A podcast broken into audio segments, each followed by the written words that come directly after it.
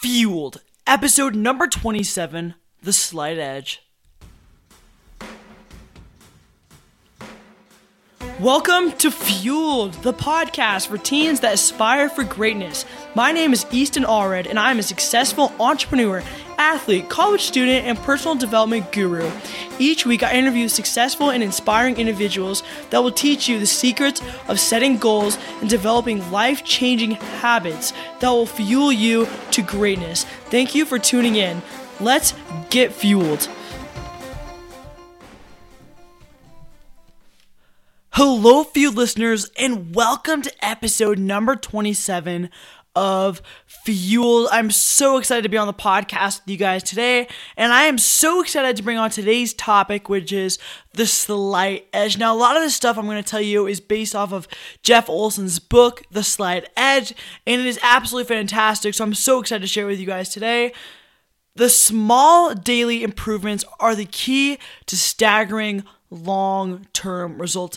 A lot of the times in our life, we are trying to make big changes so that we will get big results, and we're just trying to look for those breakthrough moments. And so a lot of times we don't take action because we're waiting for breakthrough moments, when in reality, the most successful people are not having big results from from big actions that they're taking. They're taking small and simple actions every single day to improve and better themselves. And in the long term, it is paying off for them because that builds, builds, builds, builds. And life is a series of momentum. Life is momentum. That's learning. That's what I'm learning more and more and more as I get older. Because if you choose to make one decision, that'll lead to the next decision, which will lead to the next decision, and you just get on momentum, whether that you're go- whether you're going downhill or whether you're improving and getting better every single day.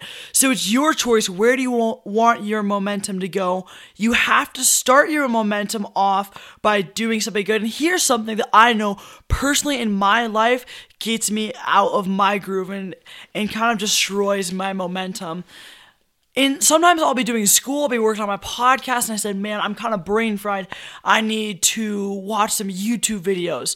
And what happens is I start, I, I decide I'm going to watch one YouTube video, and then I'm going to get right back on my work, but but I end up watching two YouTube videos. Oh, oh, I should watch three YouTube videos. So another thing you could do instead of that is to say maybe, oh, my brain is fried because I've been doing homework for two hours. Maybe I need to do some push-ups, but not YouTube. So here are a couple ways you can take action to do the small and simple things and change your life. So first of all, start meditating. That is something that's so small. It can take as little as three minutes out of your day and make extraordinary differences. So start meditating. Get your head right. Know how you're going to go into every situation with a good attitude. In basketball tryouts, I would have done terribly if I decided I was going to go in and say, oh man, I'm going to play terrible today. And it was tempting to do that, but I just decided I got to tryouts and I wasn't feeling very good. My shot didn't feel quite quite good enough. And I just said, you know what? I'm just going to believe. I'm just going to believe that I'm going to hit my shots, and I'm going to have that positivity and confidence in myself.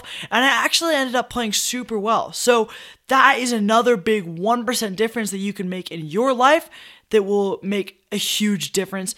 The next, stop watching YouTube in the middle of your schoolwork or whatever you're doing. Stop watching YouTube. Maybe replace that with push-ups. And the last is to actually start doing push-ups. When everybody else, and this is for sports players as well as entrepreneurs as well, but after a basketball practice, if everyone's going to go home and go to bed, you're going to be that much better if you decide to go home and do twenty-five push-ups. So simple, so easy. And it'll make a huge difference over a long period of time.